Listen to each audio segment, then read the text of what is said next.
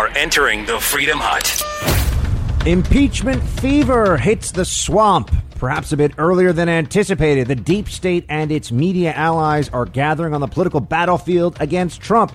They hope to slow down and perhaps even stop his administration with these preposterous allegations from within the deep state anti Trumper ranks. We'll talk about that. Plus, South Africa is targeting white farmers and following up on the case of Molly Tibbetts and how the left is approaching illegal aliens. That and more coming up on the Buck Sexton Show. This, this is the Buck Sexton Show, where the mission, Your mission is to decode what really matters with actionable intelligence. One small step. Make, Make no mistake. America Ready. great. You're a great American again. The Buck Sexton Show begins. Activate. Former CIA analyst. Former member of the NYPD. Buck Sexton. It is Buck Sexton. Now. The President of the United States of America, Donald J. Trump, is named a co-conspirator of a federal crime. Is that grounds for impeachment? Do you think impeachment is more likely at this point?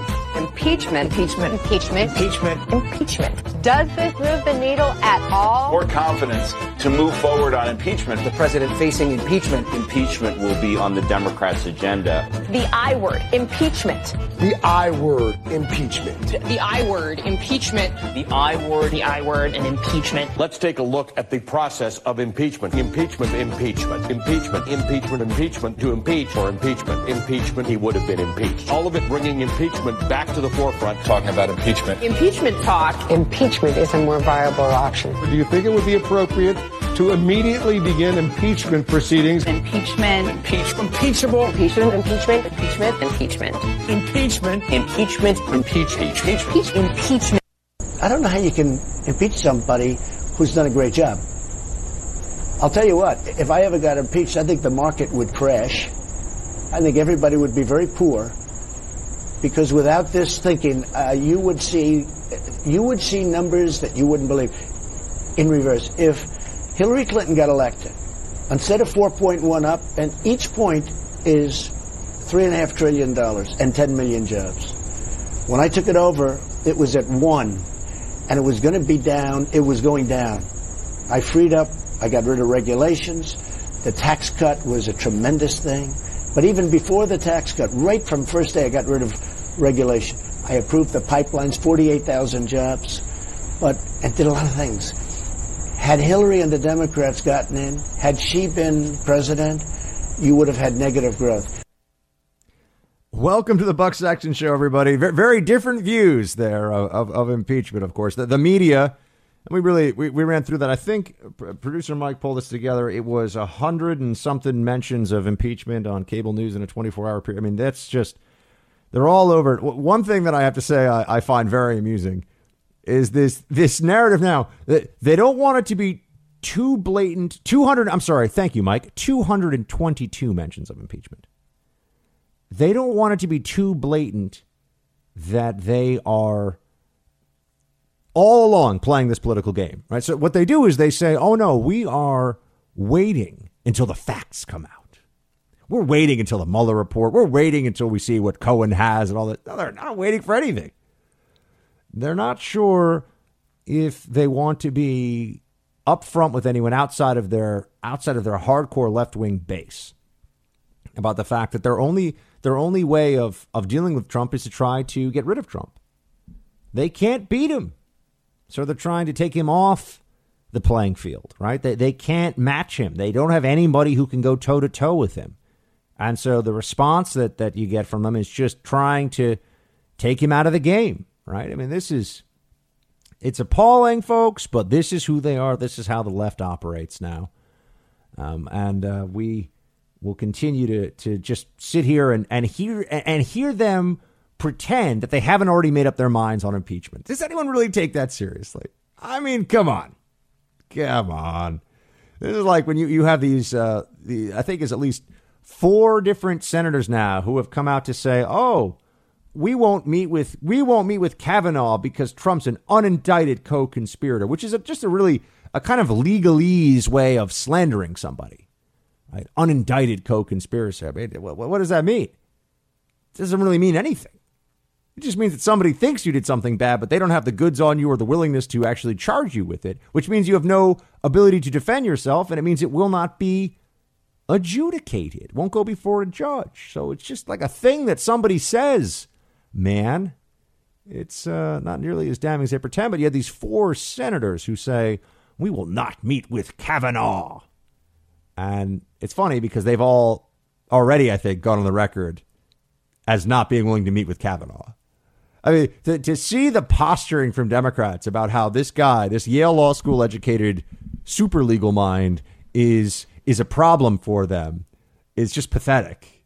They know they have to do it, but we all know that there's no there's no real basis for it other than pandering to their base, right? Trying to uh, trying to put on a show for the MSNBC watchers out there. It's not based in any principle. It's not based in any real jurisprudential concerns. Uh, but the left is never really about that, as you know, about power, about seizing power, about attaining power, utilizing it. That is the prime motivator. That is number. That is number one. Uh, but this notion of impeachment, I, I just have to say, it's uh, it's something that we all know is there, and the media is now very much talking about it. And we can expect that if the Democrats take the House, that's what's going to happen. And oh, then we can hear, then we can deal with all the unifying and healing effects of a drawn out, let's say, 18 month long impeachment process of President Trump. We're, we're going to hear so much more about Russia collusion and all this other, all these other fantasies that these leftists have that if nothing else, folks, we've got to get Republican turnout up high for the midterm so we don't have to go through that. Just the endless hearings where these people make fools of themselves. You know, well, I think Papadopoulos was some kind of international super spy, and Carter Page, they were totally justified in the FISA warrant on him. These are things that only idiots or liars could say at this point. It's just not serious. Well, then again, there are plenty of Democrats who are uh, who are unserious people. But they, they say that they're waiting to impeach him. They're not going to wait. It's just a function of trying to play a little cat and mouse with the public here and not make it too obvious that this is what they want to do. There's a little bit of breaking news late in the day that I wanted to get to with you, though. That ties into all this. David Pecker, uh, and people are already having a lot of fun with his name and the headlines and everything else. I will not do that here on the show because my name is Buck, and I did not like it when I was a kid and people would play the name game. You know, Buck, Buck, Bo Buck, Fanana Fana, they used to say. We all know how that would rhyme, and that would go, and it was very sad. But people are playing games with David Pecker with his name. And uh, he's the CEO of the National Enquirer, which I'm sure, I mean, of all the guys in media who's, who've probably got some wild stories, this guy's pretty high on the list, right? I mean, if you could sit down with somebody and, and have a, a long chat about the stuff that they've been privy to and just everything else. I mean, yeah, obviously the National Enquirer publishes you know, the a baby with the horns of a devil, you know, born in the Arizona desert or something, right? I mean, they do all kinds of really weird. They they are they are a purveyor of fake news, although they are the ones who broke the John Edwards story. Which I, I always have to remind people that the, the mainstream media, with all their resources, with all their investigative journalists, they didn't break the John Edwards story. John Edwards with his love with his love child and his mistress and everything else. That was actually a National Enquirer reporter who broke that. Uh, and and they got a lot of heat for it. I think they actually ended up getting a, what did you get a, a, Pulitzer or something for it? I think they did actually get an award for it. Uh, if they didn't, they should have. But they published a lot of dreck, a lot of nonsense too. And remember, Edwards, that whole story. This is kind of interesting how it comes full circle. The National Enquirer broke the John Edwards love love child mistress story, and the National Enquirer, and, and that story, rather, is the closest approximation of what people are saying Trump did, unproven, unfounded, what Trump did to pay off these uh, two women. And so it all kind of ties in together, right? The John Edwards story of paying off the women was broken by the National Enquirer, and now the National Enquirer CEO, and this is the breaking news from today, granted immunity in the Michael Cohen case. Now, this could get lost in a lot of the other headlines. So much other stuff going on, and Manafort and Trump sat down with Ainsley Earhardt today, who's just fantastic. I'm, I'm an Ainsley Earhardt fan. Uh, but, you know, tr- Trump sat down and had this long interview today. There's a lot of stuff to get to. We've got more on Molly Tibbetts. I'm going to talk to you about what's going on with white farmers in South Africa. A lot of, lot of ground to cover with you today, as we always do. Here's what this story really shows you, though. I mean, there's the, the basics of it are that uh, uh, Mr. Pecker, uh, not to be confused with Walter Peck, the EPA chief who is the protagonist in the movie Ghostbusters. Uh, Mr. Pecker, who's the CEO of American Media, has uh, shared details with prosecutors about payments Mr. Cohen arranged in effort to silence the two women who alleged sexual encounters with Mr. Trump, including Mr. Trump's knowledge of the deals, according to the Wall Street Journal here. So we're going to get more information about all this, but l- let me just go to go to this point, folks. They are walking around, meaning the fed, federal prosecutors are going around, and they're handing out immunity deals like candy, uh, and and they are also flipping people by pushing them. I mean, they are using every weapon in their prosecutor's arsenal here against anybody in Trump's orbit to just get damaging stuff on Trump. What we have seen is the Mueller probe turn into an Oppo research arm with the authority to ruin people's lives and basically send them to prison for the DNC, for Hillary Clinton's now uh, much scorned losing political campaign. They cannot do this without us looking at how they treated Hillary Clinton, the email probe. Did they flip anybody against Hillary Clinton?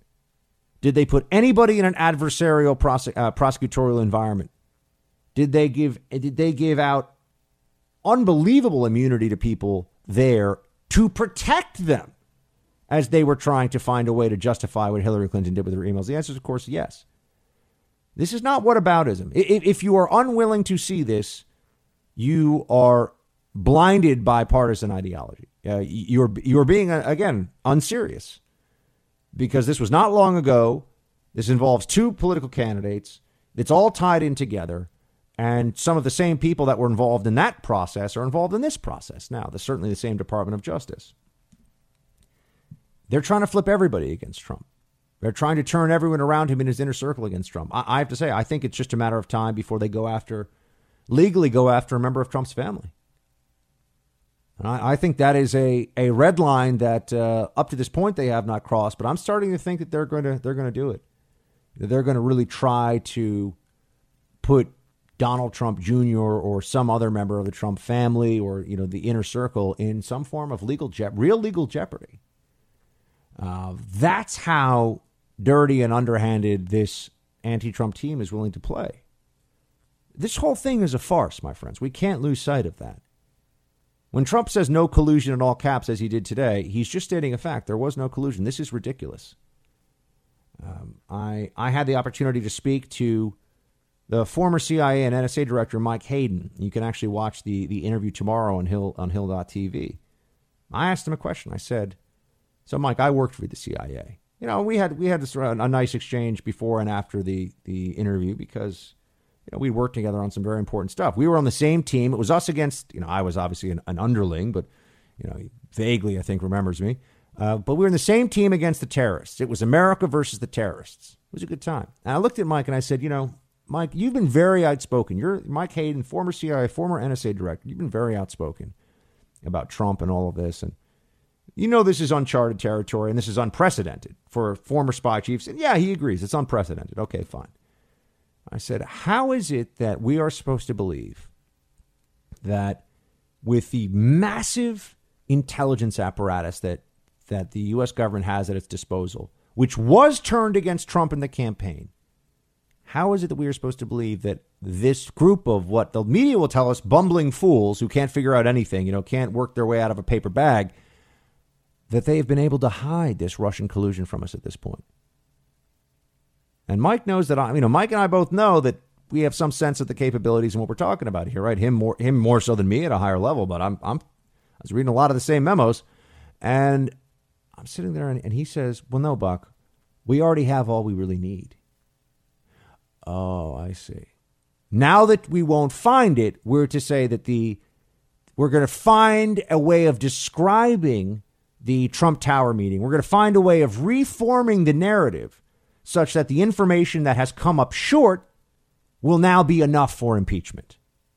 Now that collusion has failed as a concept to prove, they're going to say that the collusion was already proved in the course of that failure of evidence. We just don't know it yet. Folks, this is crazy. But this is where they're going. 844 900 2825. 844 900 Buck. Lines open. I'm out tomorrow. Uh, Michael Pelka's in for me. So if you want to chat with me, today is the day. And we will be right back.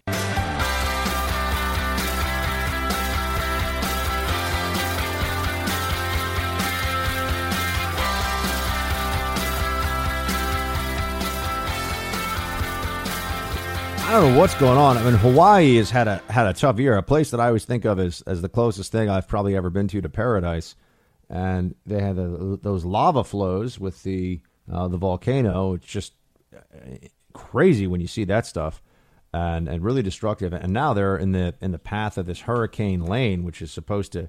I'm reading it's going to have 30 inches of rain. Uh, yeah, thoughts and prayers to everybody out there. Two weeks of food they want everyone to have on hand too. I mean, the, the Hawaiian Islands rarely get hit with hurricanes. It's about to get absolutely walloped based on what we're seeing here. So let's just hope that everything is. Uh, hope that everyone out there is all right. You know, keep your head down, stay safe, don't take any risks. Um, we have Sandra in Boston on the line. Hey, Sandra. Hi, um, Buck. Can you hear me? Okay. Yeah, everybody can. How, what's going on? Well, I I'm pretty disturbed by this whole business, and I just feel that, um, you know, sure, Michael Cohen is a fixer. He's no nice guy, but what Robert Mueller is doing seems to be fixing on the government level, and you know, he was uh, the director of the FBI when Hillary Clinton was there, and we had Benghazi with the FBI going in three weeks after the the event. We had um, I, I simply don't believe that he didn't know she had a private server. I'm sure he knew. And um, seems to me he's covering up a lot of things. And didn't he have some involvement in uh, interviewing the people from Libya, the State Department people, like what Gregory Hicks, I think his name was? They polygraphed them and demoted them and did all kinds of things to keep them silent. Um, you're talking about Brennan now. Well, Brennan was involved, and wouldn't the FBI have been involved too? Yes, uh, yeah, ab- absolutely. Uh, I'm not, but I'm not sure if it was uh, if it was Comey or if it was Mueller. Or, you know, I, would have to go back and, and check. I mean, look, I think Mueller is um, Mueller is a guy who is an institutionalist. I mean, he he falls in that category of people that I, I think he thinks he's doing the right thing by uh, protecting the FBI and the DOJ, and the best way to protect them is to go after their primary antagonist right now, which is Trump. Uh, you know, I, I, do think that he's he's lost objectivity here, and that's why he's going. I mean, they're just they're handing it out to the Southern District. I mean, this whole thing, this this this investigation spiraled completely out of control. Sandra, thank you for calling in. I appreciate it. Uh, team, we've got uh, more coming up, including. I just want to take a moment to address what would happen if they did impeach the president and let's say they manage to either force him to step down or remove him from office. Do the, do the libs really think that we all just go on and happy and say, yeah, sure, foist a, a President Biden or even a President Hillary on us? We'll get to that coming up.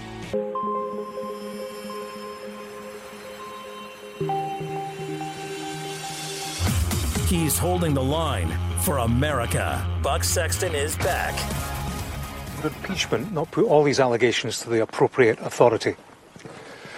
I think impeachment would be totally uh, horrible. I mean, there's no reason. He didn't collude with the Russians. He didn't obstruct justice.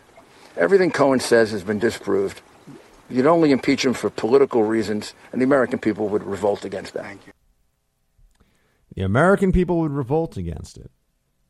That's something to keep in mind here is, is that there's no way that you could view any action by the left to remove this president based on the information we have as uh, anything other than essentially a, a political declaration of, of war. I mean, it, it, would it would really tear at this country uh, because there's just no there there. I mean, I was telling you before, we had a former uh, U.S. spy chief. I always think it's so interesting. People don't like to use that term spy. Like we don't have spy agencies. Yeah, yeah, we do. We like to call them intelligence agencies. They spy.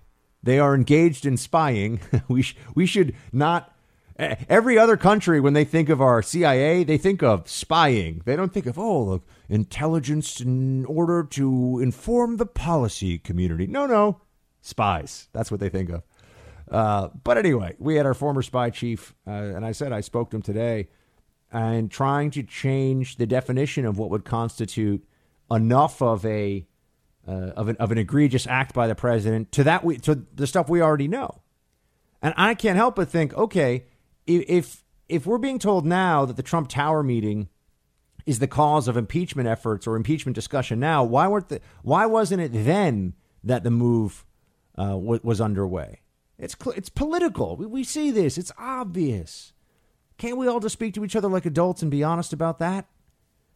But no, they, they would like to continue to to play all kinds of games. By the way, I, I love Trump's thing about, you know, you can't impeach somebody doing such a good a good job. There's something to that, folks. Uh, th- there is something to the realities of what would happen in this country if they were to push for impeachment against a president who has beaten them at their own game so many times already and done so in ways that have really benefited America. I mean, the country is doing very well right now. And they and, and the left can't change that. They they can't come up with some way to alter that reality. They've tried to beat us on the, you know, to to, to define success in all these different ways so that the president is no longer successful. But that's just that's a fool's errand, and, and we all know this. Uh, so they're they're going with the main plan here, which is to try to use lawyers and bureaucrats to stop Trump and I find that very troubling. By the way, you know, the, the, the whole notion of this as an un, he's an unindicted co-conspirator, he's committed some crime. You know, the Dersh who got a little terse with me earlier in the week when I asked him about, uh, I asked Alan Dershowitz on my other show, uh, Hill.tv slash Rising. Uh, I asked the Dersh about whether you know he spoke to the president, and, and he started telling me, well, he's a Democrat. You know, just so just so everyone's very clear, Dersh is a Democrat, which we all knew. But he's also a guy who still believes in the law, still believes that there is law and that it matters. And here's what he says about the payouts that everyone are, they're already acting like this is a really big deal and it's criminal. Here's what he says. Play clip four. Candidate Trump could have announced, I'm funding my own campaign. I'm putting a billion of my dollars into the campaign, and I'm paying a hundred million of them to women who have accused me falsely, etc. That would not be a violation of any campaign law as long as he reported it if he if it was if the campaign failed to report it, it would be on the campaign, not on the candidate himself. If he had written a letter to these two women saying, "You're going to help, you're going to hurt me in my campaign. I'm going to pay you 150, 130 thousand dollars to help me get elected president, and you have to keep it quiet. It's hush money. No crime. I challenge any of those who are saying it's a crime to find me anything in the criminal law that would make it a crime for a president personally or a candidate personally to pay in order to save his own election." So, I mean, what are we really talking about here, folks? What's all this impeachment talk? Well, based on what? What do they got? You know, and, you know, Trump spoke about this himself today. Play clip three. Later on, I knew. Later on, did they come out of the campaign? They didn't come out of the campaign. They came from me, and I tweeted about it. In fact, my first question when I heard about it was, did they come out of the campaign? Because that could be a little dicey. And they didn't come out of the campaign, and that's big. So you know we're having all these discussions, all this talk about about the issue, and and it really could be a whole lot of nothing. Uh, the, the have the, the press completely beside themselves with with outrage over this, but but there there are no limits to their outrage. I, I would have thought at some point they would get tired. You know, I would have thought at some point they'd feel like you know, we, we no longer can can play this game of being upset about everything all the time. But no, no, no, no, they they do. They they think that there's always more always more room to be self indulgent about their their emotional outbursts about all this stuff. Uh, and like, but I can tell Trump is also losing patience with this. Uh, he feels like uh, you know enough is enough, and and he's gone through this process long enough. It's that's why he got a little he got a little saucy with my man Jeff today. Producer Mike, you know, we have a soft spot for Jeff, right? I mean, Jeff Jeff just like comes and hangs out on our show sometimes. He's like one of the he's like one of the guys, you know. I hear you. like, yeah. He's like, he's like, Buck, I just want to call it. And, You know, I'm like, hey, there he is. This is my man, the Attorney General, hanging out on the Buck Sexton show. I always like it. You know, he gave me my first uh, first great interview at, at Hill.tv, and you know, I so so I like Jeff. I, I'm not gonna, I can't hide that from you. See, I tell you these things, folks. I, I don't pretend that I'm oh, I'm a totally objective observer. That said, it was a terrible idea for him to. Rec- it was a terrible idea for him to recuse himself, and he's left Trump high and dry on this one. And as much as I like Jeff, I'm like Jeff, making me upset here a little bit, a little bit. And and Trump obviously gets a little annoyed with them too, because the problem is, folks, Sessions is great on immigration, on the border. You know, he really understands the problem, and he's and he's a very ethical and loyal guy. But I think he's also a little bit of, a, as I've said before, he's a boy scout in a street in a street fight, and Trump is out there, metaphorically speaking, in the street, surrounded by a bunch of deep state Dems who have, you know, got got baseball bats that are coming after him. And Sessions is like, well, I don't believe in violence. and it's like, no, get in there, Sessions. You got to back him up. You know, you got to help him out. So Trump is a little upset about this one. Play twelve. The Dems are very strong in the Justice Department. I put an attorney general that never took control of the Justice Department, Jeff Sessions, never took control of the Justice Department, and uh, it's a sort of an incredible thing. Jeff Sessions recused himself, which he shouldn't have done, or he should have told me. Even my enemies say that Jeff Sessions should have told you that he was going to recuse himself, and then you wouldn't have put him in. He took the job, and then he said, I'm going to recuse myself. I said, What kind of a man is this? so so he's it's rough. It's rough. Jeff Jeff's getting the rough stuff, and uh, you know, and I, I do think in this case it is it is somewhat it is somewhat deserved um, because it was a big mistake. I know why Jeff did. He did it for the right reasons. He did it because he thought it was the right thing to do, and he thought it was ethical. But he's left our president in a very in a very tough spot here, uh, and it's one where I think uh, Trump is increasingly going to just have to say, you know what, enough is enough. And there are two ways that Trump can upend the Democrats' efforts here. Uh, the first one is, and I, and I cannot get an answer to this question really. Uh, I want Trump to declassify the rest of the FISA warrant. I don't believe it would put any lives in danger. I don't believe that. I don't believe it would expose sources and methods. I don't believe it. I just don't believe it. And I'm somebody who has seen a lot of top secret, very sensitive information in my life, and I'm I'm just not.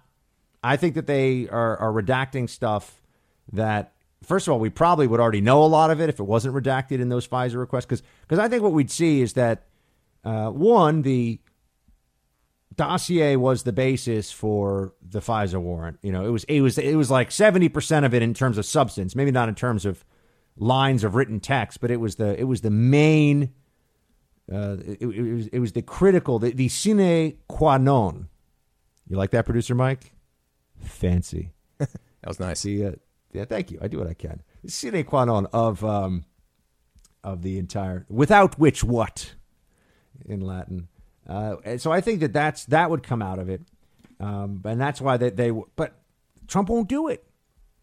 Trump will do it. I also think that if he were were to declassify that, we would find out that there were before it was even really a full fledged counterintelligence investigation. There were people at the top levels of the community. I don't know if it would be, you know, I don't know if this is a Brennan CIA thing or if it's an FBI uh, Comey thing, but you know, somebody was was putting putting a source near the Trump campaign, essentially doing a doing a honeypot operation. And we've already with Papadopoulos and the, the the professor, and we've seen some of this stuff already. We've seen the, but I think we'd have them dead to rights on this. That they were essentially trying to honey trap the Trump uh, campaign with you know, some kind of a Russia story or, you know, whatever it was, that they were trying to essentially entrap them.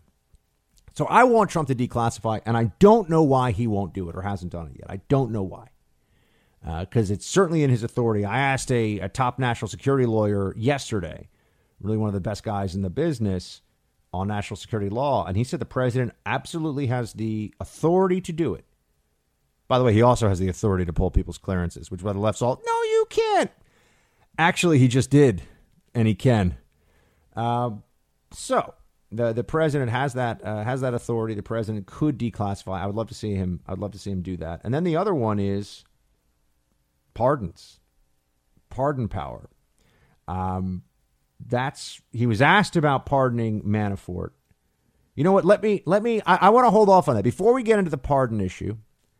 Uh, let's let's take a quick beat here. 844-900-2825, 844-900 buck. We will talk about some possibly imminent pardons coming up here.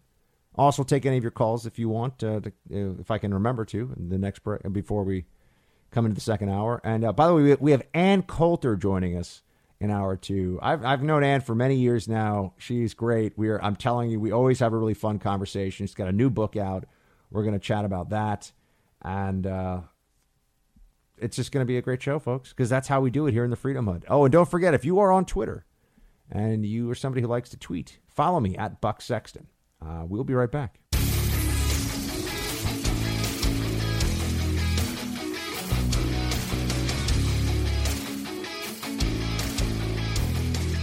Are you considering pardoning Paul Manafort? Uh, I have great respect for what he's done in terms of what he's gone through. You know, he worked for Ronald Reagan for years. He worked for Bob Dole. He worked, I guess his firm worked for McCain. He worked for many, many people, many, many years. And I would say what he did, some of the charges mm-hmm. they threw against him, every consultant, every lobbyist in Washington probably does. Uh, if you look at Hillary Clinton's person, uh, you take a look at the people that worked for Hillary Clinton. I mean, look at the crimes that Clinton did with the emails, and she deletes 33,000 emails after she gets a subpoena from Congress, and and this Justice Department does nothing about it, and all of the other crimes that they've done, and they done. Look at Podesta. Podesta was supposed to be Manafort on steroids. They made him close up his firm. He was going to be indicted the next day. We heard. Never happened. Hmm. Instead, they would go after Manafort. Sounds to me like uh, might be getting a pardon. Sounds to me like uh, Manafort uh, is is in line for. I do not think Cohen will be getting one. I think that much is clear. But Manafort could now. You know, I don't know how this would work, and I, I need to ask a, a pardon expert about this. But I, in my opinion, Manafort should have to pay all the financial restitution. I mean, he shouldn't be pardoned in the sense that you know, he, he suffers no consequences for this. I mean, he he he is a tax cheat. I think uh, that's been proven. It's just a question of is he being unfairly treated compared to other tax cheats. Um, so we'll see. Dave in Arizona, welcome, sir. What a great show! Thank you so much. Every time I listen to you, uh, Buck, can you hear me? Okay? Yes, sir.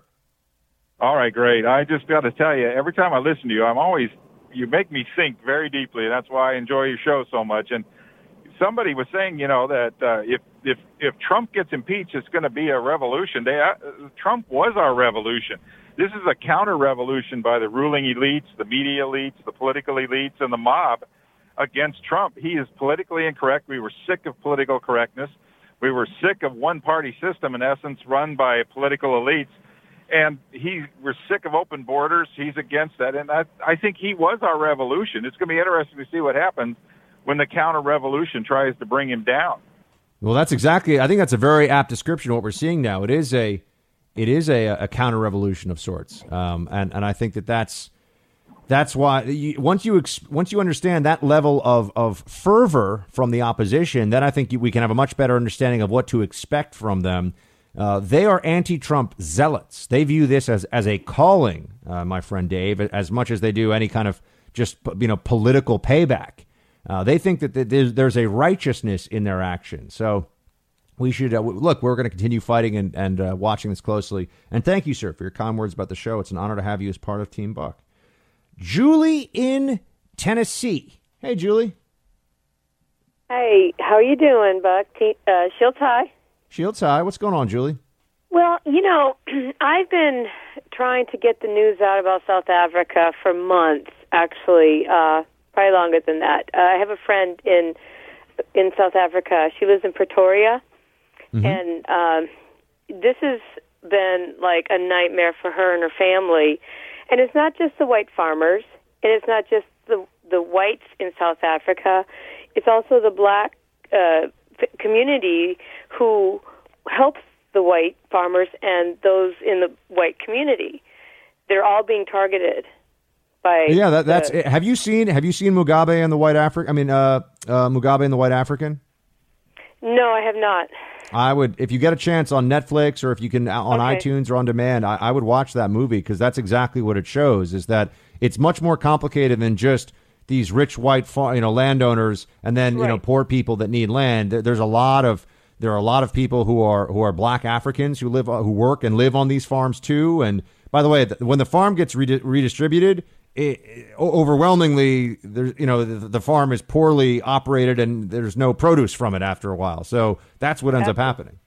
Well, yes, and I have been getting uh, messages through Facebook from my friend Rena, and I have been passing this through fa- through Messenger, through Facebook, through Twitter, through social media as much as I can, and uh, th- you know Well, we're going to talk about it. I mean, I I don't mean to cut you off, Julie, but we've, we've uh, we're going to be coming into our next hour here, but we are going to talk about it later on in the show. I'll go into some detail about why is South Africa taking property from people because of their skin color, because they're white. We'll get into that. Team, do yourself a favor right now. If you're a coffee drinker, if you're like me and you need a cup of coffee to get going with your day, go to blackriflecoffee.com slash buck. Okay, Black Rifle Coffee is a company founded by true patriots. These are veterans, many cases veterans of special operations, who want to bring their love of freedom, their incredible sense of patriotism, and their sense of humor to also making sure that you are drinking the most delicious coffee you could find anywhere. I bring Black Rifle into my office now for my colleagues, and let me tell you, I'm making converts every day, and some of them are libs, but they love the coffee because it's that delicious. You can go to blackriflecoffee.com slash buck, and you will be able to get 15% off Freedom Blend coffee rounds, the Black Rifle Coffee Classic logo t-shirt, uh, Freedom Blend coffee in a bag. It's amazing. BlackRifleCoffee.com slash buck. This should be the coffee of everybody in the Freedom Hut. Buck Sexton. Your mission decoding the news and disseminating information with actionable intelligence. One small step. Make, Make no mistake. America ready. Great. You're a great American again. This is the Buck Sexton Show. Activate. Former CIA analyst Former member of the NYPD. Buck Sexton. It is Buck Sexton. Now, Welcome back to the Buck Sexton Show, everybody. Uh, this hour we got Ann Coulter joining. It'll be a lot of fun to have that conversation about her new book, Resistance is Futile. Because indeed, the resistance is futile. I think everybody needs to understand that. Everybody should know that quite a bit. But I'm a little troubled right now, my friends, because I, I worry that uh, because things are going well, we are starting to lose sight of longer term problems, longer term trends that are going to become an issue for us. Because remember, it is when the downturn happens, it's when the economy goes bad, when things go south, when your home all of a sudden is underwater in terms of the where the mortgage is, and when your 401k has gotten hit really badly, or your company has to restructure your uh, your pension because you know there's investments have gone south and all that stuff, right? Unemployment goes up. It's when things go bad that people start to get desperate, that people worry, and they will fall in line with bad ideas. Um, remember that President Obama came into office, and one of the most telling things said by any of his uh, chief lieutenants, any of the people around him, was actually Rahm Emanuel with, you know, his, a crisis is, you know, a terrible thing to waste, essentially. A crisis is an opportunity. Now, that's one of the oldest sayings. I mean, I think that goes back to Sun Tzu. I mean, you know, crisis and opportunity has been around forever. Um, maybe Sun Tzu didn't say that. I don't know. Somebody said it a long time ago. It's been around for a long time. It's obvious. Everybody knows this, right? Because when things are in tremendous flux, that's when you can usually uh, create the most change because you have the least amount of structural impediment to you wanting to reform things, shift things, revolutionize things, even. And that's why I, I see this. It's easy to to ignore this, and this is a poll. It's not being ignored. It's on Drudge Report, and it's getting a lot of clicks. But I mean, ignore the underlying politics of it. It's on thehill.com where I where I work, and it says 70% of Americans, 70% support Medicare for all in a new poll. Now, let's let's just assume for a second that the methodology here of the poll is, is sound. I think it is. It's a Reuters Ipsos poll. 85% of Democrats say they support the policy. That is not surprising, friends. The Democrat Party has turned into the Democrat Socialist Party. It's really just now the European Socialist Party in America. That's what they are. That's what they believe in. That's who they've become. They are a party that has embraced statism, atheism, uh, redistribution of wealth, uh, go down the line, and, and, identity politics on top of that, which I will note is not really as much of an issue in Europe as it is here.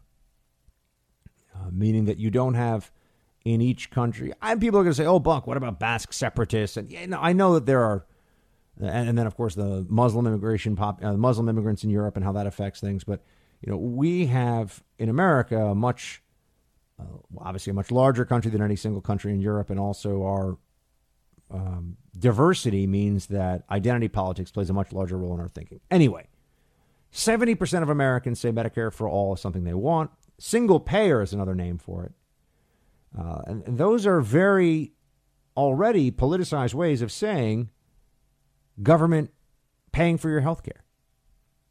It, it means government health care. That's what it is, folks. You know, and when you start thinking about those terms, you, do you like government cheese? Probably not. You probably won't like government health care either. What product, which is what medicine ultimately is, right? It is a service, it is a product. What product does the government give you that you like? Well, money, sure. But money comes from somebody else, and we're spending too much of it as it is.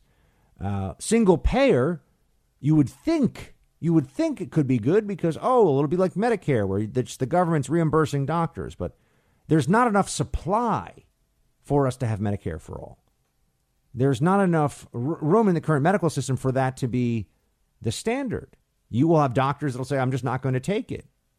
This is, it, it, it simply will not work. You're going to need a lot more doctors. And that's when regulation comes in, when government mandates come in. And then all of a sudden they'll say, well, this isn't working. You know what? We should just have the government in control of this. The government in control of the hospitals, the government in, you know, what the National Health Service in, in the UK is. This is troubling. This is not new. I know. We've talked about this. Bernie Sanders pushes all the time Medicare for all. It's going to be great. They're going to pay for everything. You need a new hip? Somebody else pays for it. Uncle Sam gives you a new hip. Uh, but the other side of this that I find troubling is that this poll says that 52% of Republicans, 52% of Republicans are in fact going to be uh, or, or are in favor of Medicare for all.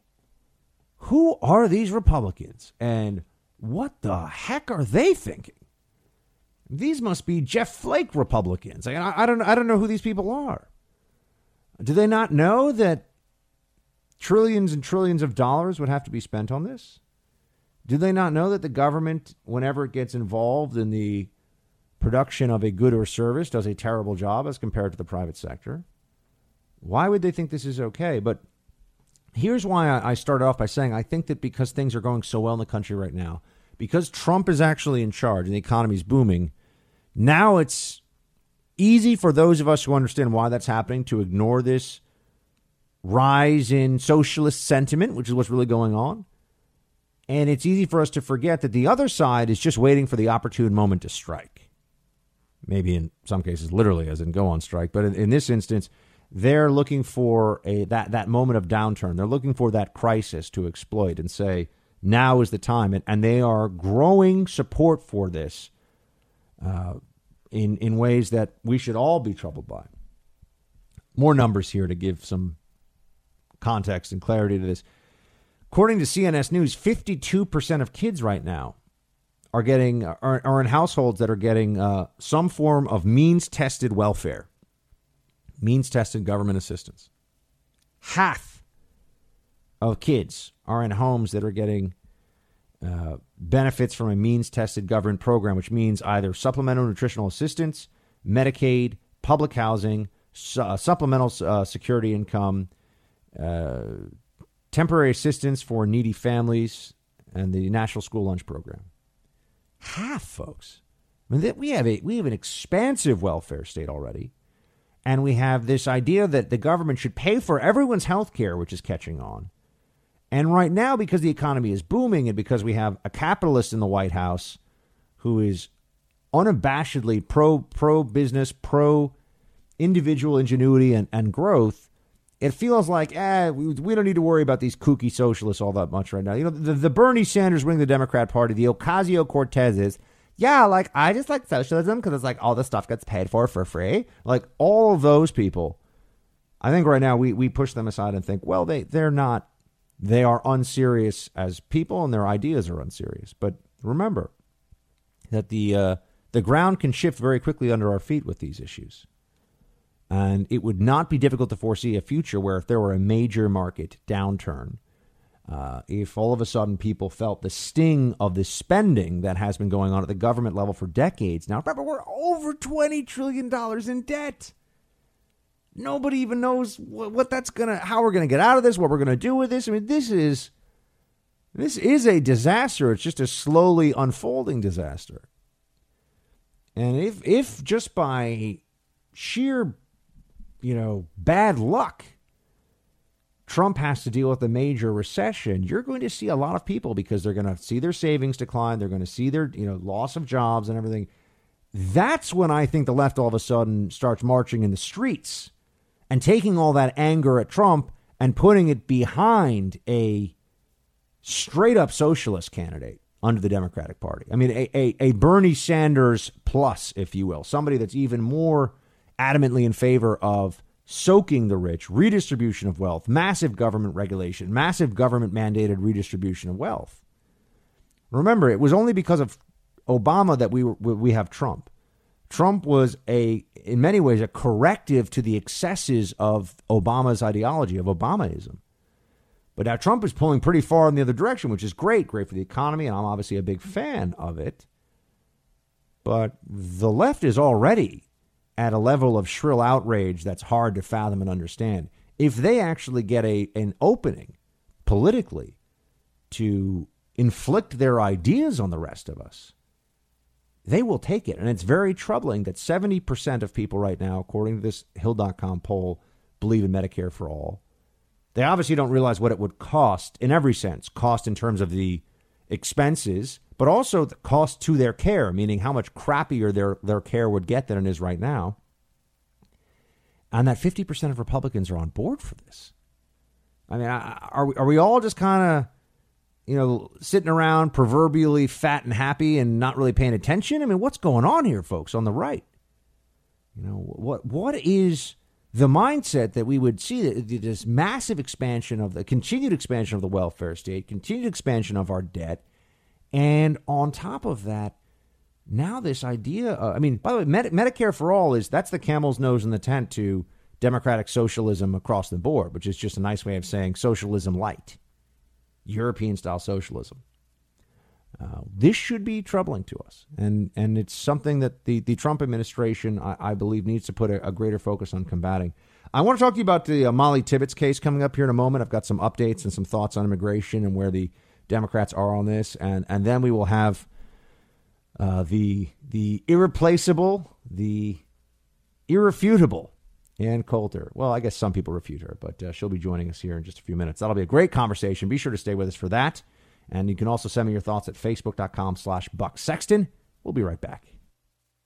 The FBI says that home title theft is one of the fastest growing crimes. Brace yourselves because having your credit card stolen is nothing compared to the hell you're in for once an identity thief takes control of your home's title. Folks, you might be thinking, how could they get to my title? Well, guess what? Your home's title is stored online. The information that the bad guys need to get about you so that they can create a fake version of your title and then take out loans against that title, basically stealing a whole bunch of money and leaving you with the payments. It's all online. It's not hard for them to get. I have seen Home Title Lock walk me through exactly what will be needed for the bad guys to do this. And let me tell you, it's far too easy for them. And you got to make sure you know that uh, identity theft programs don't protect you. But for just pennies a day, Home Title Lock protects my most valuable asset, my family's home. Register now for a free analysis and discover if your home's title has been compromised. That's a $60 value free Visit HomeTitleLock.com. That's HomeTitleLock.com.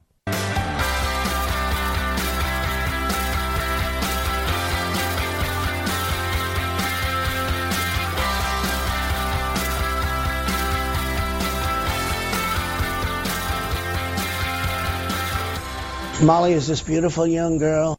She was killed by a horrible person that came in from Mexico illegally here. I just think it's so sad. We're building the wall. It's already started. We're doing a record breaking job, but we have bad laws. You know, when you have bad laws, you can do good, but you can do a lot better if you had good laws. So they'll all get changed, but we have to elect more Republicans. Every sheriff in America is a border sheriff, and they will tell you that. And when criminal aliens brought here by cartels, remember, you don't cross the border without the cartels allowing you to cross. Come to the heartland of America and grab this poor girl and take the life out of her. A town of 1,400 people. America better wake up. So I'm going to need someone to explain to me how this isn't a, uh, a situation in which there is there's obvious hypocrisy, right? When there is a shooting, the mainstream media and the, the left in general, the, the political left in this country, will immediately, and you, you don't have to take my word for it, Google's, you'll see it. They will immediately try to blame not just guns, but in fact the NRA. They will do this even though every time they have done it that I'm aware of, which is likely the case that I'm correct.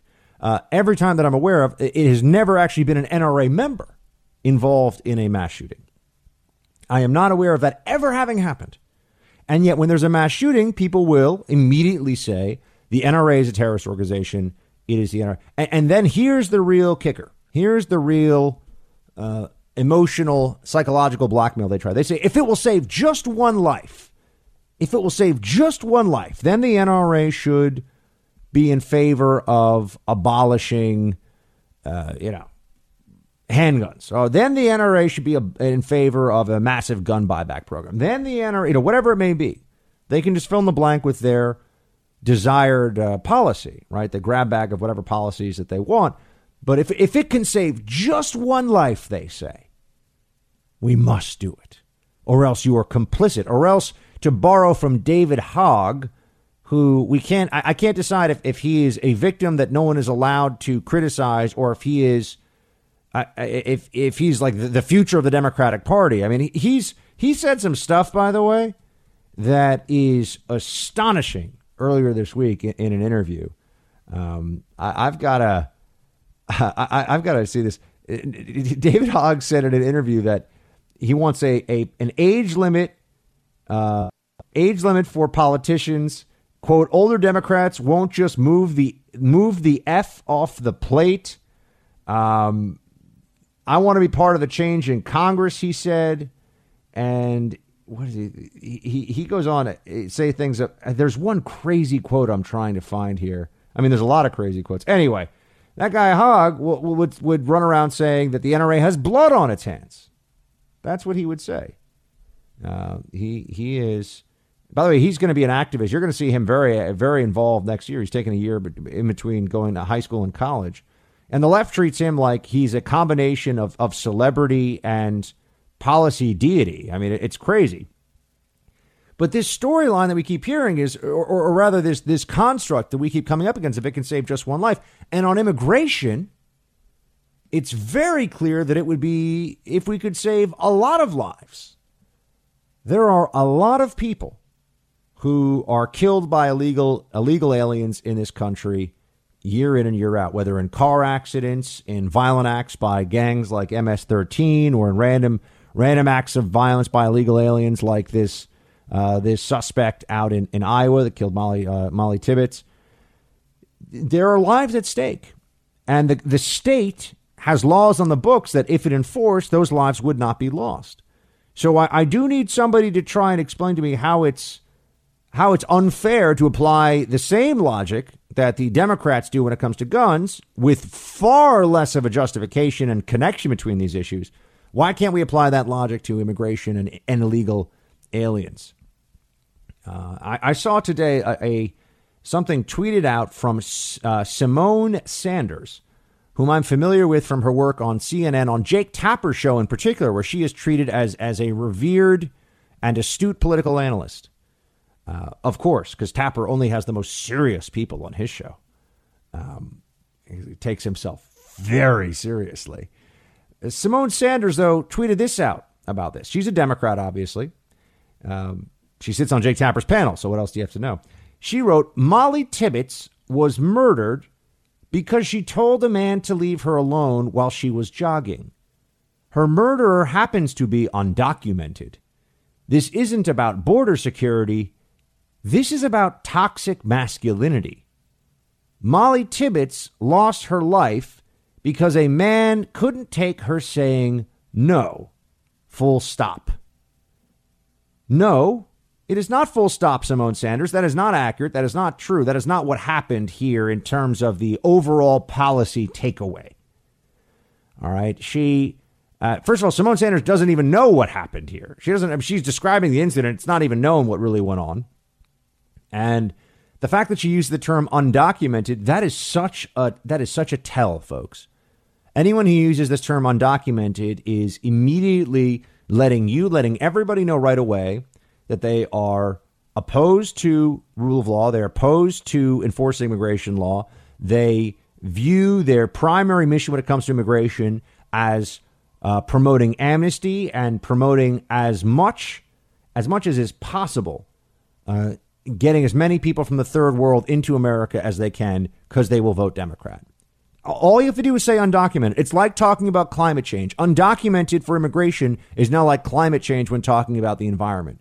It's a single word or phrase that symbolizes an entire uh, entire ideological framework that comes with it, and it's also a form of signaling to you know to your side, to your base, in this case, the to the left, that you're on the team.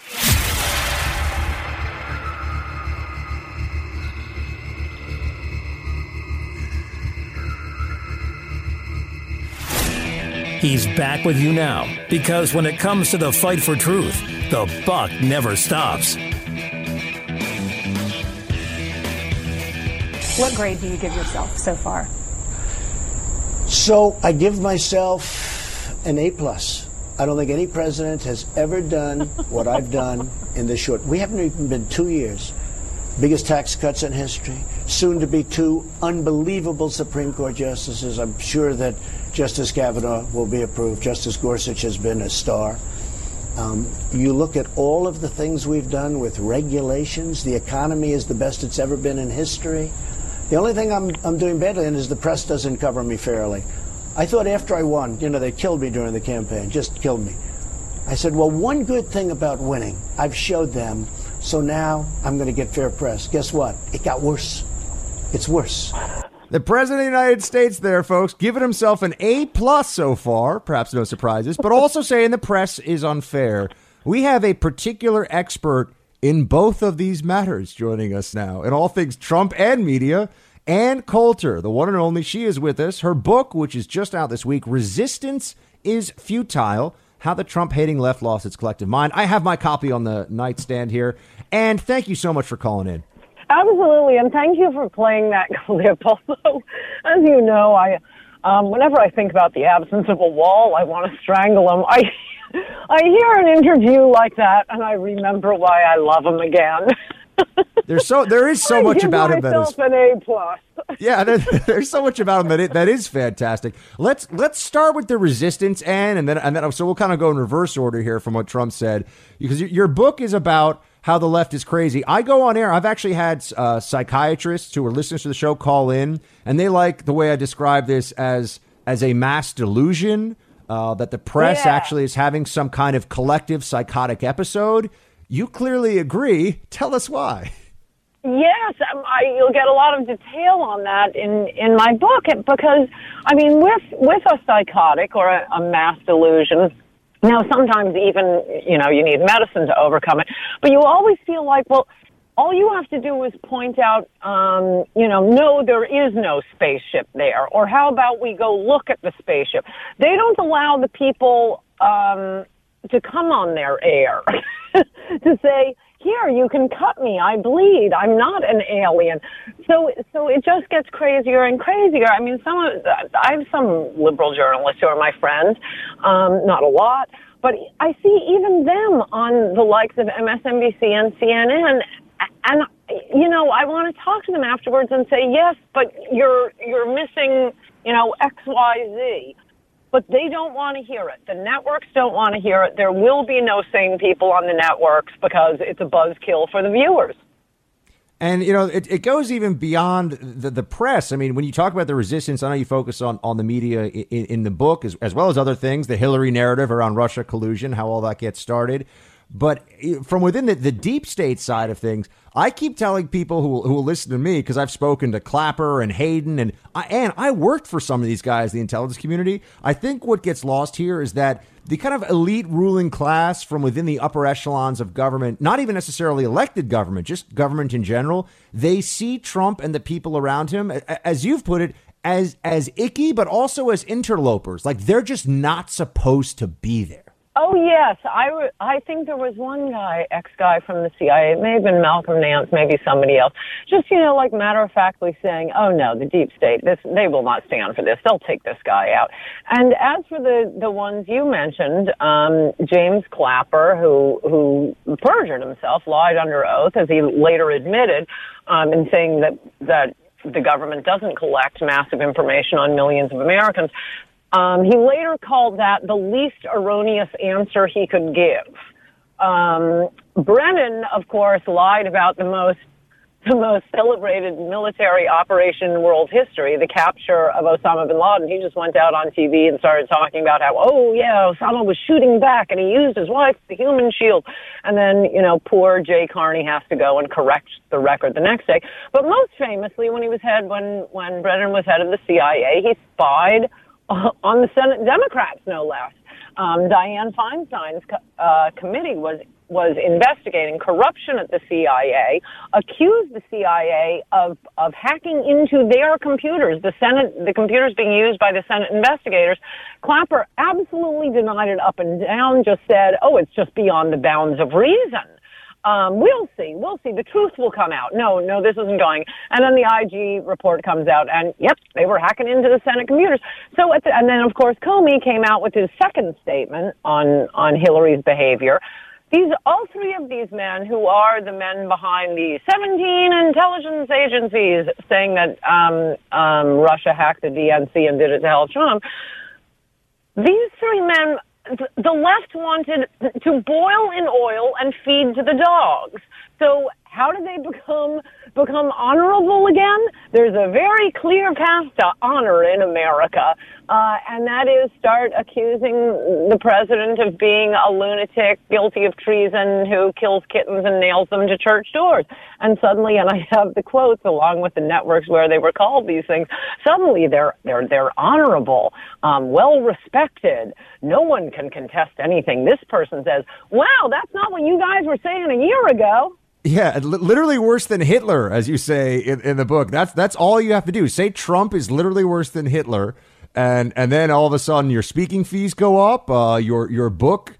Uh, your book advance would go up, even for books that I think some of these guys are going to write or have written for them that no one's going to read. So that there's obviously a path there. By the way, we're speaking to uh, Ann Coulter, author of Resistance is Futile. It's out now. I have it. I'm reading it. You all should too. Uh, you know, Ann, I think that there's there. We need to come up with a cool, and you're the perfect person for this a cool description of the mathematical equation that we, that we could describe that with greater success on the economy and by the way a whole bunch of other issues including foreign policy which they pretend isn't happening but it is.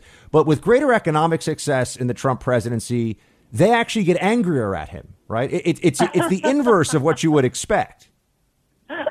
Well, it's the inverse of what you'd expect on a lot of things. One of the things I loved about the miracle Trump campaign was he he wasn't a lifelong, or, or, or rather a down the line Republican. I think he was a lifelong Republican, in fact. But he wasn't just your standard cookie cutter Republican, as as the never Trumpers never tired of, of reminding us um, he's not a real Republican.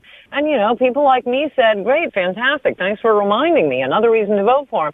There are a lot of the things he was saying and pushing are things that Democrats used to used to believe in. How about helping the working class? How about helping the middle class? But no, they don't care. Then I think we could get. Uh, they could simultaneously be saying, um, "I'm literally shaking because he's literally Hitler." We could get the left to endorse Hitler uh, just by telling them Trump is against Hitler. I think I think their uh, their opposition to all things Trump does extend to a place where you know now I'm being told even when he does good when he when something good happens in his administration and and this is where the foreign policy part comes in it's in spite of him but anything bad that happens is because of him. I keep pointing out to my friends, do you guys realize how self justifying that is for your insane Trump hatred? You know, I, I had the former, I had the former, a guy on my, a guy on my show who said I was the, he said he was the NSC director or something for uh, Russia or, or for, for Ukraine. And I said, so, so we're selling these missiles and stuff to the Ukrainians to beat up the Russians now. Obama wouldn't do that. And he goes, yeah, but that's happening in spite of Trump. And I said, Trump is the commander in chief. What it's happening in spite of Trump?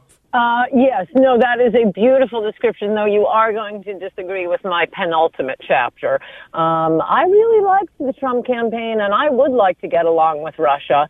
Um, and, and unfortunately, uh, these Republicans, I mean, they are giving in not only the ones who are who are completely have gone hog wild attacking Trump to get their airtime, um, but they're giving into this idea that Trump has to just redouble his his attacks on Russia, um, which I, I, I don't disagree with Obama's approach to to Russia, and I think a lot of Americans didn't. Um, what, among the promises, I mean, I think the three the three pillars of the Trump campaign were. Um, um, you know, cra- immigration policy should be to benefit the people who already live here. Trade policy should bring back manufacturing and, and job killing trade deals that helps Wall Street a lot, but really doesn't help our own manufacturing base. And third, definitely no more pointless wars and maybe pull back from all of our, um, you know, policemen of the world stuff. And he really hasn't done any of those things. What, what keeps the base loving him, including, including me, is our response to the ridiculous, out- outrageous, hypocritical, lying attacks of the resistance. So really, the resistance ought to read my book and learn how to do it right. there you go. And does not give him an A plus, folks, but she does take the resistance to task. Check it out. Resistance is futile. How the Trump hating, or rather, how the Trump hating left lost its collective mind. The one and only Ann Coulter. Ann, thank you so much. Good luck on the tour. Thank you. Let's talk again after you've read it. I think that'll be fun. Uh, absolutely. Love to have you back. I am going to read it. I'll talk to you soon. Okay. Team, we'll be right back.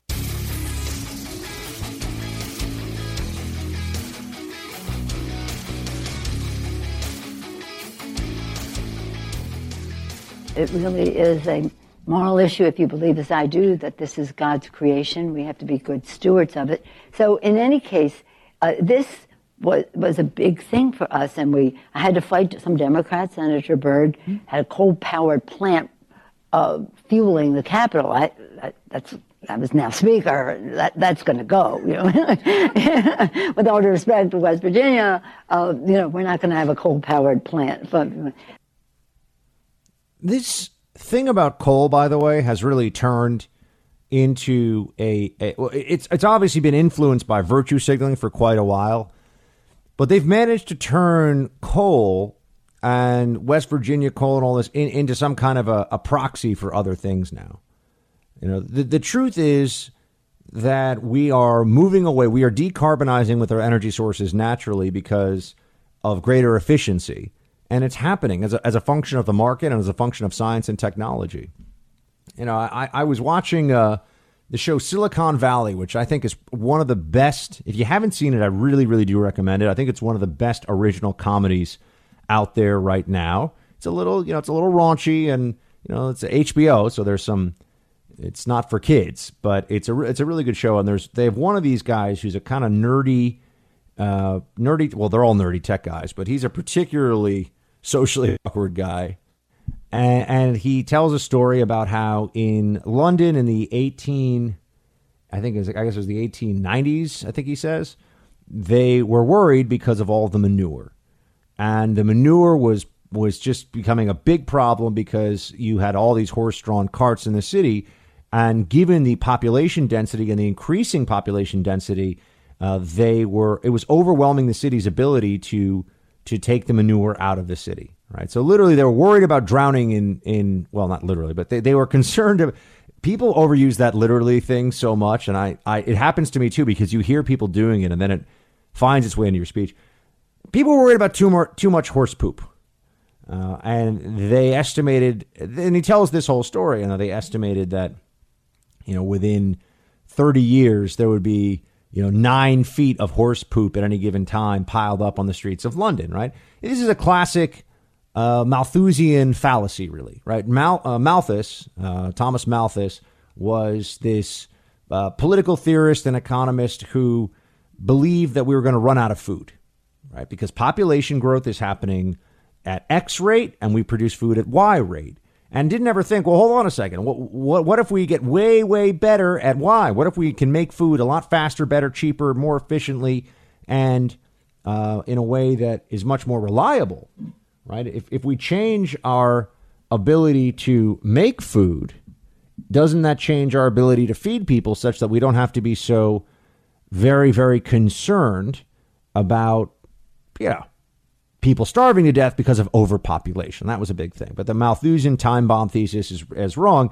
And the horse poop or horse manure thesis of London at the time. And now, by the way, he could be making this up in terms of that story, but it, it it's it's a version of other stories you could you could hear, um, or that we've seen in the history, which is that science moves in such a way that the predictions of today are often wrong, especially when it comes to oh we're going to run out of oil, oh we're going to run out of food, oh, we're going to overheat because of uh, global warming, right? They keep they're they're wrong on these things. But with Pelosi and the others on coal in particular now, people who don't know anything about coal just know that they should be opposed to it. That that's what you see. That's the transition. That's the change point here.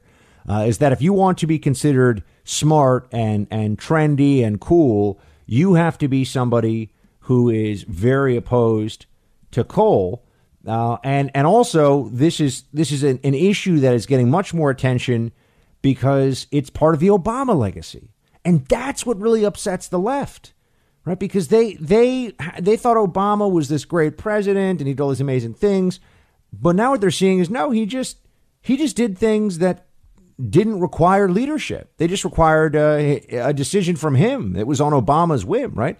to to push for environmental policies only as a function of the executive branch is short-sighted. And people said that at the time. They said, you know, just wait. And and you know what it really is? It's a reminder to the left. It's a reminder that Obama's approach was the result of being unable to uh, work in any in any really bipartisan fashion, and a reminder that Hillary Clinton is not the president. They were much more comfortable with, especially in Obama's second term, they were much more comfortable, I think, with some of these Obama era decisions on the environment and others because the assumption, the baked in assumption was, well, we've got Hillary waiting in the wings. You have to remember, everyone, everyone on the left, the Democrats, they assumed that Hillary was just going to take over for Obama. She was going to be a continuation of the Obama era policies. So by by changing these coal regulations, because again, how much is this really uh, going to affect? Well, first of all, it's about carbon dioxide, which is crazy. It's not a pollutant, and they, um, uh, you know, they they shouldn't be penalized the way they were by the Obama era.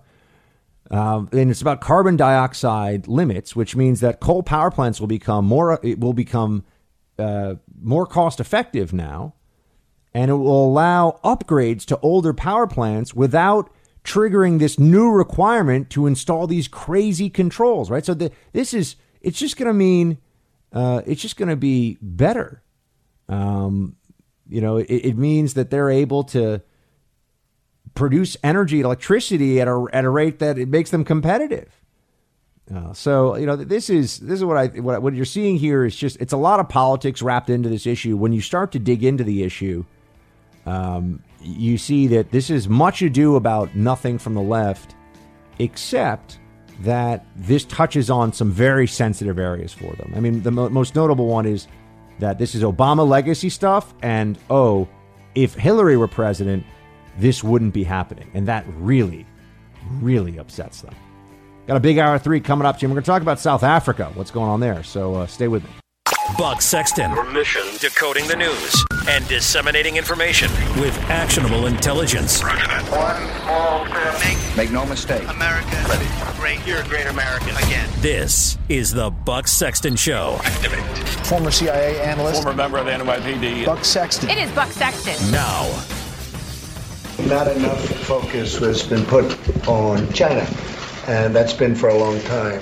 And we want to have big focus is on Russia. Not enough focus is on China. And there's a 25% tax on that now coming in. And I think that economically also helps us. This is very different, but it also helps us.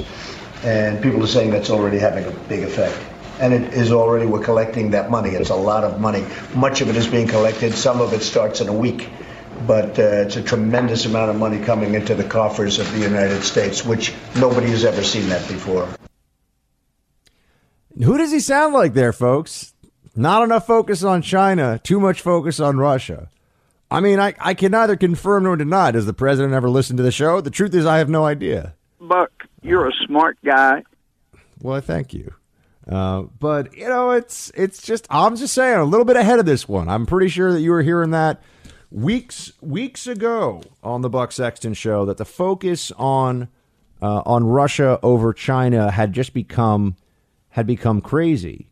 Uh, the focus on Russia over China had gotten to the point where it was it's it would be uh, bizarre, I think, to continue on as is without some some serious uh, some serious pushback.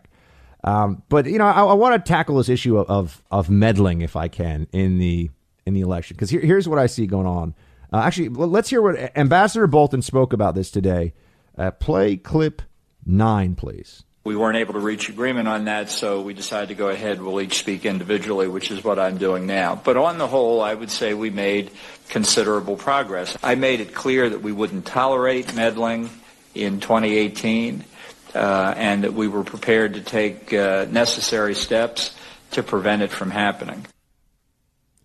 So we're going to stop people from meddling. That's what that's what the uh, you know the national security advisor is saying. Um, I don't know how we can.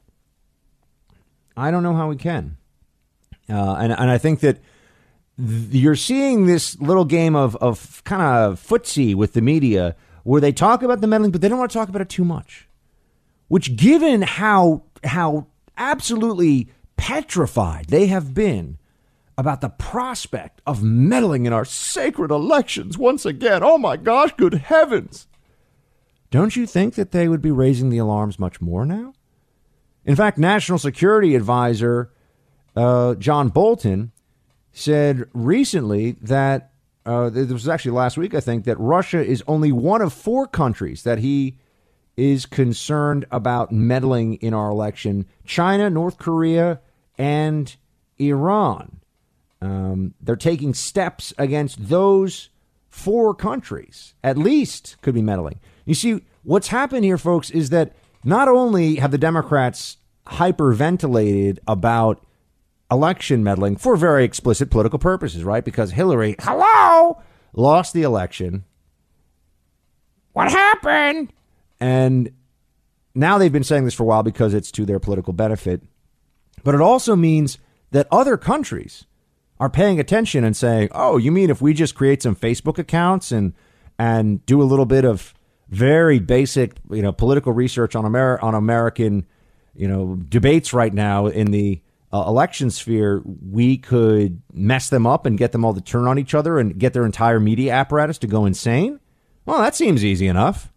I mean, North Korea. We, North Korea is a very advanced cyber threat, uh, and and that's important to remember. That also does not care if it gets caught. It doesn't care what they don't care what they do. You know, this was true back in the day also of of the KGB. It's it's an interesting uh, reality of uh, statist intelligence services and, and espionage and the way the security apparatus works in places like the former Soviet Union yes, they were effective, but they were effective because they had no constraints and they didn't have to worry about getting caught.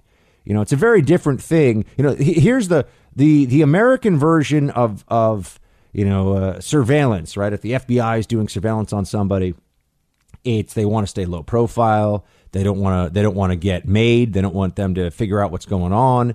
And if they do, that they'll they'll drop the tail. You know, if you watch movies, you pick up all this stuff. The KGB version of surveillance is like, you know, in the past, not always, but often would be, you know, a couple of guys in a car dragging behind the target. And if the target lost them, they'd go find him at his house and beat the crap out of him. Don't, don't let us lose you again, kind of a thing. I mean, it's a very different approach. And with North Korea uh, on hacking, they don't care what we say. So we catch them, we don't catch them, it doesn't really matter to them. But these countries are all possible meddlers in our in our election process. But as I've been telling you all along, the chances of that being effective are, are almost non-existent. Unless they can actually hack into the systems and change votes, everything else is really noise, right? We can't stop countries from putting propaganda on the internet. We can't stop countries from setting up fake Facebook accounts and, and doing fake news. That's insane. I mean, th- think about what that would require.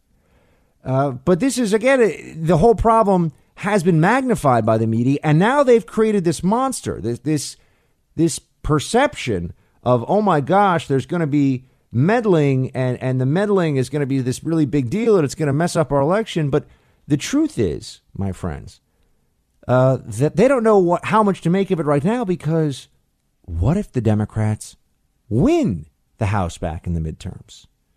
I want to make a prediction right now. If the Democrats win the midterms in the House, I don't think they're going to win the Senate, but if they win the midterms in the House, uh, you, yeah, no, there's going to be, it's going to move to impeachment, and that's an obvious prediction, and we all know that. But you'll hear very little about election meddling.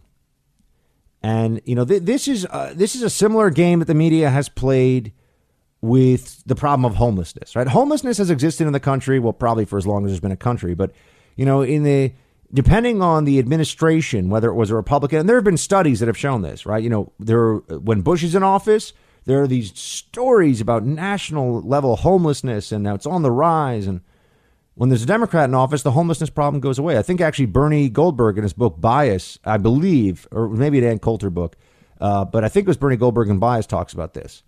That all of a sudden, new new Republican administration stories about homelessness, stories about the poor and how no one's helping them. Democrat administration, oh, the homelessness problem just kind of fades away.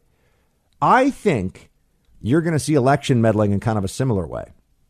That now that they've created this concept, there's this narrative that a bunch of you know highly skilled uh, you know Russian hackers or, or, even hackers from other countries can they don't even have to be hackers they just have to be you know cyber influencers really but but that they can affect our elections in this negative way uh, when the Democrats lose an election, this will be a story. They won't say that the election, you know, they won't say outright that the election was a fraud. Although I think they will say that if Trump wins re-election. I think they're gearing up for if if Trump wins in 2020, which I think he is, they are going to reject the. There's going to be a, a Democrat movement to reject the result, as in to, to suggest that it, it is it is not just that Trump is illegitimate because of stuff in the past, but that the election itself is illegitimate. I, I think they're willing to go to that extent because they hate Trump so much, and they are so crazy when it comes to all issues related to Trump but just just pay attention to this in the midterms now. You'll see stories about election meddling, but not that they're gonna they're gonna make it so that they can say they covered it, and they have the option, depending on what happens on election day, of either saying, "Oh my gosh, look at this stuff we've discovered right after." If they lose, election meddling will be a big story, a big problem after the. I'm telling you, they're shameless. If they win the House, election meddling will be, you know, America stopped it this time around. Maybe they won't when Trump's up for reelection, but this time around it was okay. That's what I mean by these people have no principles. You can you can take each issue and look at it and understand where their hypocrisy comes into play and where their lack of, of scruples is glaring and uh, and obvious.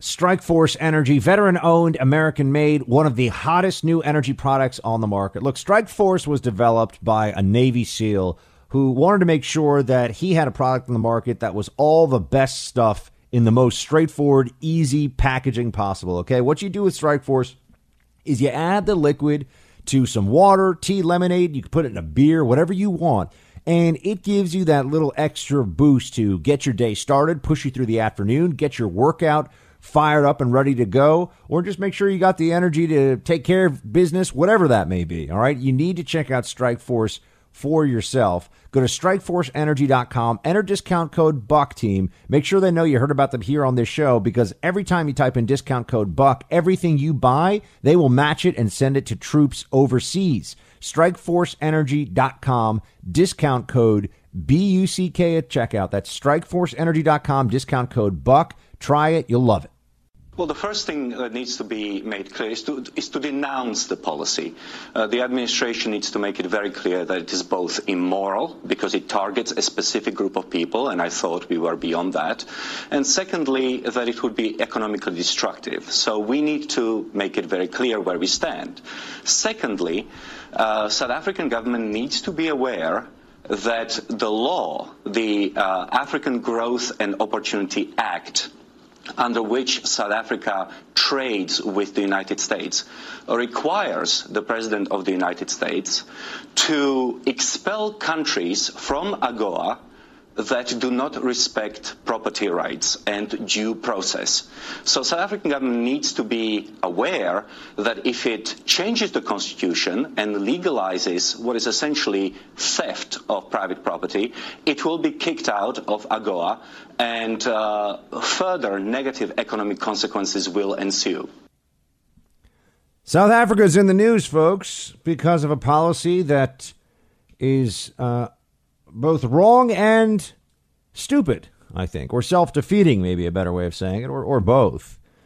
Now let's let's just first get to it. Why why is this getting attention? Well, well, because there's been a change in South African policy. They've done something they haven't done before, uh, which I will get to. But really, it's because President Trump uh, tweeted out the following: "I have asked Secretary of State uh, Pompeo to closely study the South Africa land and farm seizures and expropriations." And the large scale killing of farmers. The South, South African government, quote, is now seizing land from white farmers uh, at Tucker Carlson on, uh, on Trump's Twitter account. Um, now, here's, what, here's what's happened um, South Africa, as you know, history of apartheid. Um, that that ended. Mandela, African National Congress. You know, I'm, I'm skipping through a lot of history there, but you know there was a a racial uh, a, a, racist policy of, of, apartheid, and then it ended uh, through the efforts of Mandela and the ANC. And now they have had a policy in place for a while of willing buyer, willing seller, where the government uh, tries to find, you know, the government will try to buy land from the the uh, willing seller, willing buyer, they call it, yeah, uh, where they try to buy white owned land and give it to the disenfranchised black population since apartheid ended in 1994. And what happened recently, the, the big change in this, is that you have had the first large piece of land uh, for which the government said, this is the price, and this is what you're taking, and here's the date, and you have to leave and this is a white farmer and it's a game preserve actually and they want to redistribute this land to black africans. So this is an explicitly racial policy right? This is uh, based on the skin color of the owner and based on the skin color of those who would be receiving the land the government is making decisions. The, the big difference here what really set off alarms for people is that the owner of this land is claiming that the land seized is worth about 10 times as much as what the government paid for it so once the government is forced to, first of all, forcing a sale, and then on top of it, dramatically underpaying for those assets, it feels a lot more like mafia activity than what a democracy, uh, what a, an elected and representative government would do. Uh, and this is also where people will point to what's happened in neighboring Zimbabwe, uh, right? The formerly uh, the colony known as Rhodesia. And in Zimbabwe, they had a similar situation, but in the 1980s, they started to redistribute the land uh, from the wealthier white landowners to uh, what were supposed to be black farmers, but really it turned into a spoil system for people with connections to the uh, the party that was in power. Um, so that was, and people that were connected to Mugabe. and there were some terrible violence and, and terrible things that happened in uh, in Zim- well leading up to Zimbabwe. It previously had been Southern Rhodesia, uh, so there was a lot of, of bad blood already in the country between uh, the different racial and ethnic groups. But Zimbabwe's land reform led, including its terrible government, and Mugabe was a is a thug and a dictator, a very bad guy uh, led to the country going from being the breadbasket of southern Africa, really the, the in many ways the, the richest arable land uh, in southern Africa, to being unable to feed itself and being a, a horrifically uh, impoverished country when it should have been actually a reasonably well off country for what it was. Um, so, and there's a movie that I, I think I've recommended before in the show, Mugabe and the White African um, that I would highly, highly recommend you. It's a documentary where these documentary filmmakers stay on, a, they stay with a white family in Zimbabwe, one of the sort of last, at least in the area, and I don't know how many you know are left in the country, but it's in the dwindling minority of white landowners, and and the intimidation they go through. And you know, you, you see the full scale and scope of the story. You have all these farm workers, these black families who live with this white family, and they are very much in favor of this white family keeping the land because they work the land and they live there and they're happy and they're fed and they get paid and they're taken care of and you know they're all working together. Uh, but this this politically connected thug shows up and he's truly a thug and he keeps saying you know this land is now ours you better leave and, and it turns to violence and they start beating people in front of their family members and and uh, terrifying them and they finally have to leave and the government is complicit in all this. So imagine that, right? It's not even like this is happening and you report it. If you report it, they're saying, well, sorry, you know, this is what happens because you're not welcome here. So there is, you know, what we would call reverse racism going on. Uh, but in fact, it's actually just racism uh, in the case of Zimbabwe, where the uh, minority is, in fact, white people. And in South Africa now, there's been a more radical turn, and there have been white farm owners who have been killed although it's in the dozens. Uh, it's not a it's not a large number. I mean, Trump I think said large number in the tweet. I'm just I'm trying to stay with as always trying to stay with all the facts. 47 farmers killed. Well, no, that's almost 50 people, folks, killed 2017 to 2018. Now that said, South Africa actually has a violent crime problem, um, but there are 47 farmers who were killed. Uh, so people look at this, and, and I think that they, first of all, understand if this were happening to anyone who was not white European of white European ancestry, uh, they would be utterly horrified, and CNN and the BBC would be all over it, and this would be a major, major news story. But there is a sense, a sort of continuing sense, uh, that white people everywhere and anywhere are part of this leftist concept of, of white supremacy and that they are the they are ultimately the problem even when other people are the ones attacking them. Uh, the left really does kind of believe that. And then there's also some Marxist threads running through this. Mean, you have the uh, African National Congress chairman making a statement last week you shouldn't own more than 25,000 acres of land. Therefore, if you own more, it should be taken without compensation. I mean, they're talking about seizing property now, folks. And that just doesn't have an effect for those who own the property. It has an effect for the whole country because do you think a lot of foreign investors want to get involved in a country where on racial, uh, on under racial uh, guidelines, they're going to seize property? No.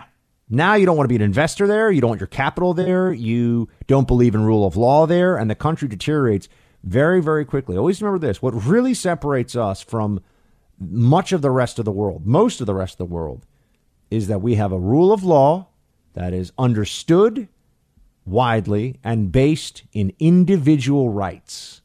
And it's really the basis of our entire civil society. Yes, the Constitution, but just in general, the concept of rule of law. They're losing that right now in South Africa, and people are worried about the economic and even possible uh, consequences of violence that could follow.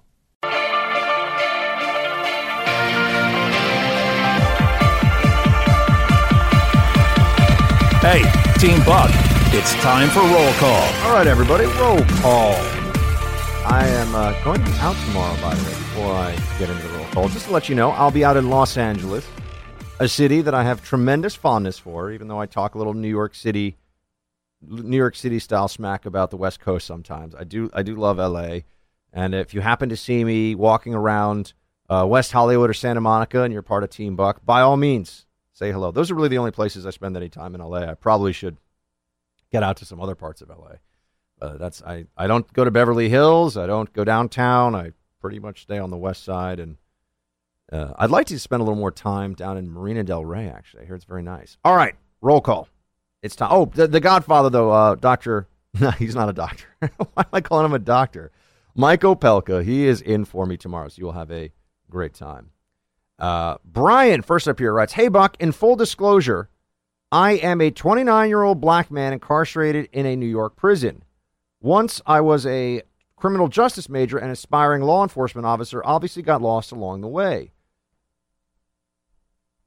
But I'm a conservative who convinced his leftist wife to vote for Trump, and I have informed her of the right way. If you've ever been in Utica, New York, doubt you ever will be, check out the uh, tattoo shop that she runs. Okay, cool. It's the greatest tattoo parlor ever. And it's secure thanks to SimpliSafe. All right, Brian, that's awesome. Thank you. I love getting a little sponsor shout out here. Hopefully, you used promo code Buck. Um, I listen to you each night, Buck, and you're captivating, entertaining, and knowledgeable, as well as funny, more so than Mark Levin, Bill Cunningham, or the others. You got it hands down, my man. One day I'll listen to your podcast. Until then, I'll continue my mission and duty of converting the other 54,000 liberal progressive socialist inmates, one convict at a time. It's an uphill battle, uh, though, my friend. I support law enforcement. Oh yeah, uh, I get you some, uh, get you some, and I support what you're doing. Um, before I forget, shields high, baby. Well, Brian, hey man, shields high to you, uh, and thank you so much for the very kind note. And you know, honestly, it's it's it's inspiring to hear one somebody who's trying to just convert people to the righteousness of conservative thinking. Uh, but also, man, I, I really appreciate your attitude. I mean, clearly you're writing to me from uh, being incarcerated, but you're you understand that everyone has, no matter where they are or what they're doing, they can contribute. They can be positive. They can uh, continue to inspire people around them. They can build their relationship uh, with their loved ones and and with God. They can be they can be forces for positivity and good wherever they are. And clearly, Brian, you've made that choice uh, from where you are while incarcerated. And look, my friend, please keep it up. Please keep listening. Uh, it's an honor to have you as part of Team Buck. Uh, I'm sure you've got big plans for when you get out to uh, make the most of all of that time you have left and, and everything that you can do. So, God bless, my friend, and uh, take advantage of every moment inside and, and outside. Uh, when and I'm sure you're going to be outside soon. Just uh, keep praying, keep taking care of those around you, and uh, you'll be you'll be good. And please keep listening to the show. Monica, hey Buck, please tell me the scooter story was a comedy skit. Lie to me if you have to. Shields high from Team Buck Okinawa. Monica, I cannot tell a lie. At least not to Team Buck. I like those electric scooters. I know it's so hipster, left coast, elitist, green energy nonsense, but they're so. I mean, it's fun. You get on there. Bzz, bzz, bzz. I mean, that's by the way, that's exactly the noise. You know, if you're on a motorcycle, it makes a real noise. If you're on one of those little scooters, it's like you're on a little bee. I'm riding my bumblebee to work. Bubble bee, Bumblebee, bumblebee. So yeah, uh, it's fun though. It's I'm telling you, it's fun. You know, you don't knock until you try it. I was knocking it. I was like, who are these dorks riding around on electric scooters? Uh, and sure enough, I'm one of those dorks now. So I, I cannot lie to you, Monica. All right, now it's Leanna who is up. Hey, Buck, listening to Tuesday's podcast, you were talking about Hillary running again. My thought from the day after Trump was elected is that if Michelle Obama will come out a year before the next presidential election, like her husband did, and run for president, just think the first black woman president with the Obama name would probably get the nomination. What do you think? Uh, I think that Michelle Obama, if she chose to run, would be a, a formidable candidate. Uh, I'll be completely honest with you. I think that I think that the Obama name carries a lot more weight, uh, a lot more weight in Democrat circles now than the Clinton name does. And it's just a question of would Michelle Obama want to do that? Um, and the answer is I have no idea. So there you have it. Daniel writes, Great show tonight, Buck. Maybe you can work in Cuomophobia sometime. Well, Daniel, I think I just did. I think I just worked it in. Work it. So uh, I just did. Um, Robert writes, Love the show. Just heard you talk about the list of things to do in New York City. What are they? I'm too slow and miss them. Do you have them posted somewhere? Well, Robert, my first advice for uh, people in in New York City is uh, avoid a, a few things here. In my in my opinion, avoid Times Square because it's not New York. It's specifically designed for people who are coming to New York and therefore really has very little connection to the rest of the city. I know there are some inexpensive hotels there, so if you choose to stay in that area, I totally understand. My recommendation, though, would be to stay elsewhere in in Manhattan uh, when you're visiting the city. Uh, I would say even stay in the financial district, which isn't thought of as a place where people visit a lot, but there's beautiful stuff down there. It's the Battery Park is gorgeous, especially if it's a nice time of year. Uh, the streets, that part of New York City, are just fun to walk around. You go see the Stock Exchange, go see Trinity Church. There's a lot of history in that southern part of Manhattan, and I think that because it's a, a lot of business hotels, you can actually get some pretty good deals down there, uh, and and get some pretty you know get get some good bang for your buck, so to speak.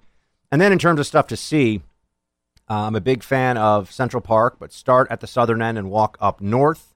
And I generally say walk up north and then head east when you hit the Metropolitan Museum of Art. Go to the Metropolitan Museum of Art as well. Uh, certainly worth it. If you're into modern art, go to MoMA. I am not into modern art. I cannot lie, so I'm not a MoMA person. Uh, the place I always recommend for burgers is JG Melons on the Upper East Side. It's quite an experience. Nothing fancy, all cash, but uh, delicious, delicious burgers. And then I would also say you could go to the High Line, which is an elevated park which connects to Chelsea Market. This is in the Chelsea neighborhood, which is also just fun to walk around and get a sense of New York City. There's a lot of art galleries in Chelsea, a lot of really good little restaurants and uh, great coffee, great bars. So I used I've lived in Chelsea in a couple of places, so I would highly I would highly uh, recommend Chelsea and uh, Greenwich Village, probably my favorite part of all of New York City, connects to Washington Square Park. Go to Washington Square Park, walk around that area, go south of it, just just walk the streets. I mean, the thing about New York is that the neighborhoods are so different. There's so much going on that to really get a sense, really get a sense of it, you want to you want to walk around and and experience the city on foot as much as possible. So I don't recommend taking uh, one of those buses and seeing stuff from the bus. I think you really want to walk the streets a bit. And then there's the other the the big stuff uh, that everybody should go check out at some point. You know, the Statue of Liberty. I've never been to the Statue of Liberty. I know I'm embarrassed. Producer Mike is shaking his head in shame right now. I love America and freedom, but I've never been to the Statue of Liberty. But I will, I will fix that at some point. And then also uh, go to the top of the Empire State Building. Go to the, uh, the top of Rockefeller Center actually as well if you want views. Uh, go to the 9 11 uh, Memorial and Museum. It's incredible. And that's actually, that whole area has been revitalized in Manhattan. So that's my. Oh, and pick a show. You, are in New York. Go to you know. There's nowhere else like it for Broadway shows. I'm not a Broadway show guy, but if you're a visitor, it's certainly worth it. That's my. And then in terms of restaurants, just just do your internet research, folks, because the best food in the world. That's the best food in the world I feel like I'm getting a little nostalgic for New York City now. I'm just that's my visitor's guide for you as a born and raised New York native. Uh, those are the things that I would do. And if obviously you're a baseball person, you go to a Yankees game. I would not go to a Mets game. Just putting that out there. It's my my pre- my preference. Uh, and Madison Square Garden has fun stuff going on too. But it's really for me, it's about the neighborhoods and walking those neighborhoods. All right, I've gotten so diverted. I'm going to come back. We're going to finish out roll call because I will not be with you tomorrow to do the roll call. So we'll come back to some more on the flip side. Stay with me.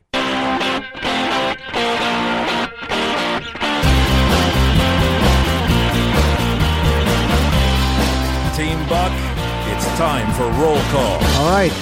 Second part of roll call, because again, I'm going to be gone for the weekend, which means I, I, will miss you all very much. But the Godfather, Michael Opelka, is in tomorrow. So you are in good hands, my friends.